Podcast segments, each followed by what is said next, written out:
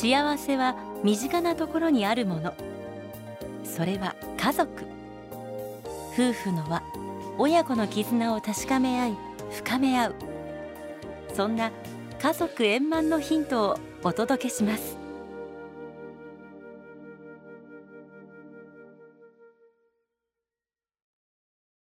家族円満第1236回。この番組は天理教導遊者がお送りします。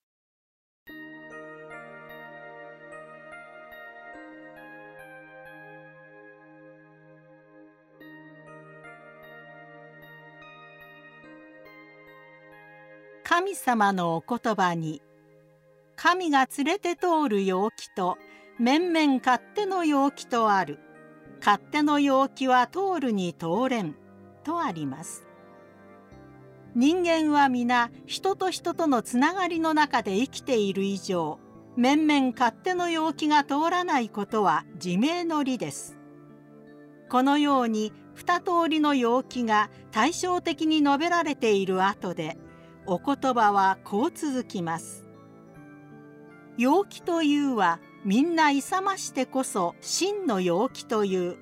面々楽しんで後々のもの苦しますようでは本当の陽気とは言えん。命名が勝手に楽しんで、その結果他の人たちを苦しませたのでは本当の陽気とは言えないと分かりやすく教えられています。それでは本当の陽気、神が連れて通る陽気とはどのようなものか。そのことをみんな勇ましてこそ真の陽気というと簡潔に教えられていますが、これは2つの点で私たちにとって大変難しい課題であると思います。その一つは、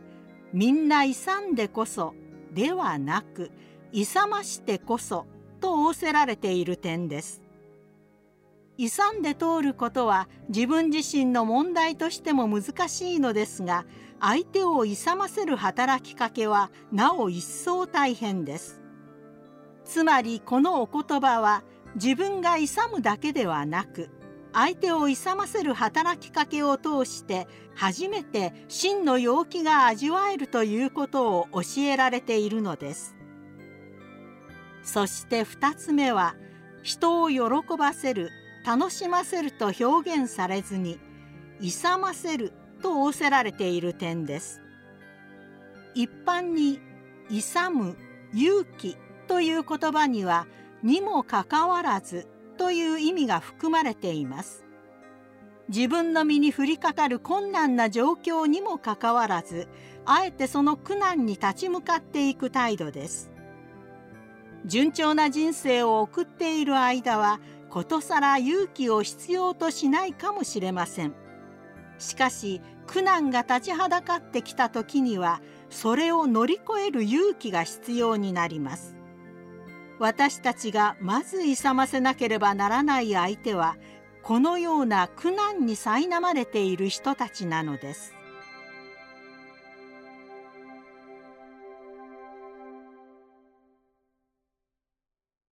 長女の結婚。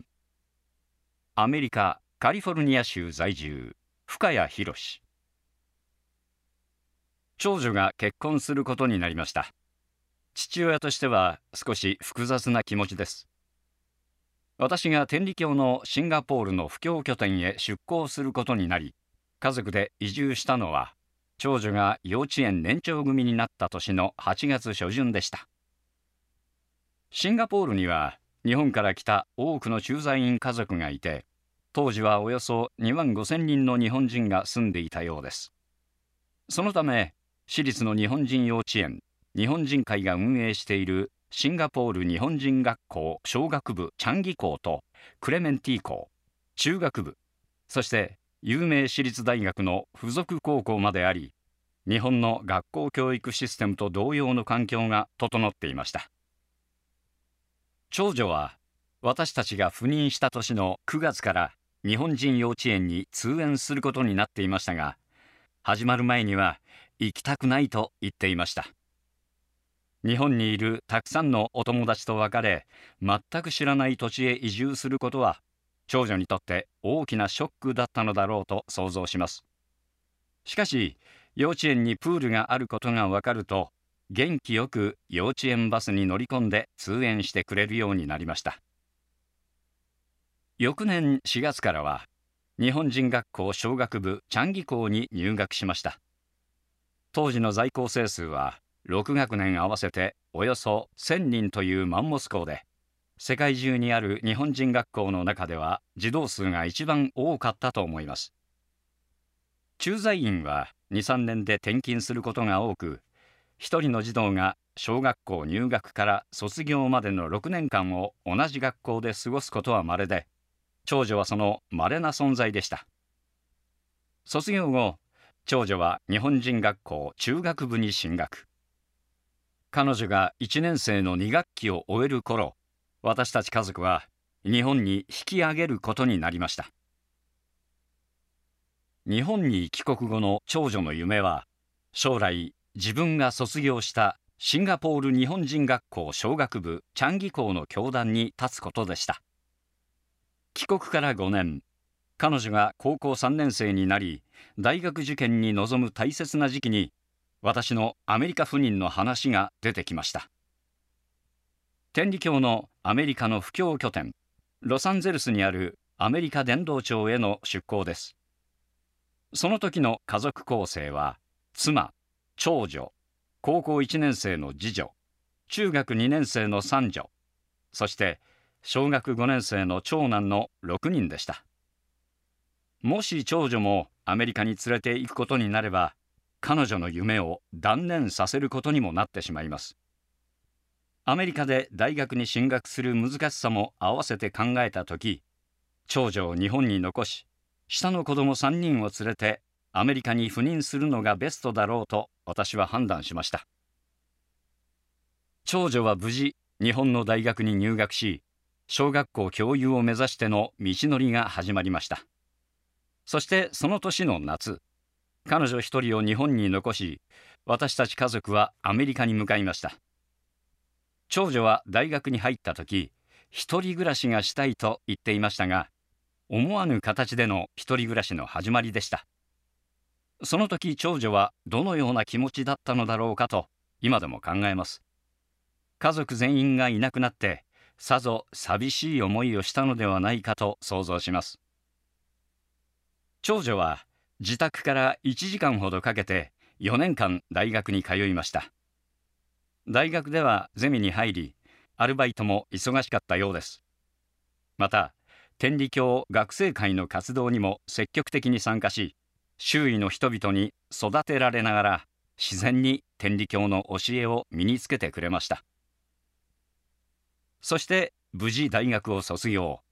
教員採用試験にも合格し、公立小学校での教諭を3年務めた後、夢であった母校のシンガポール日本人学校小学部チャンギ校の教諭に採用されました。当初の勤務予定は3年間でしたが、1年、また1年延び、都合5年間、長女はシンガポールでの教諭生活を送りました。長女は日本に帰国してから3ヶ月間教えを学ぶ天理教修養科に入りました。修了後はどうするのだろうと思っていましたが、ワーキングホリデーを利用してオーストラリアで生活する計画だったことを後になって知りました。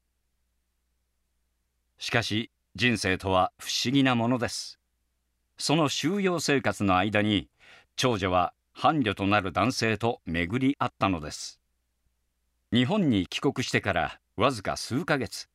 2人が出会ってからも数ヶ月しか経っていませんでしたが、その短い期間で2人の間では結婚する意思が固まっていたようです。私と妻は少々驚きましたが、これも神様のお引き合わせであると理解しました。そして今年、長女は結婚式を挙げて、私と妻の元から巣立ちます。天理教では、娘が嫁ぐことは、嫁ぎ先の家に娘をお返しすることであるとお聞かせいただきます。それは娘が嫁ぎ先の家の因縁を持ち、前生でその家の人として生活していたという意味です。そして今世、その家の魂の因縁を持って生まれてきた長女を私たち夫婦が預かり、育てさせていただいたということになるのです。これまで私たち夫婦が伴侶となる男性や、嫁ぎ先の人たちの期待に沿うような育て方をしてきたのかと問われると、果たして自信がありません。長女が無事に嫁ぎ先の家族の一人として迎え入れられ、幸せに過ごしてもらえることを親として心から願っています。そして、嫁ぎ先のご両親から娘が帰ってきたと喜んでもらえれば、これほど嬉しいことはありません。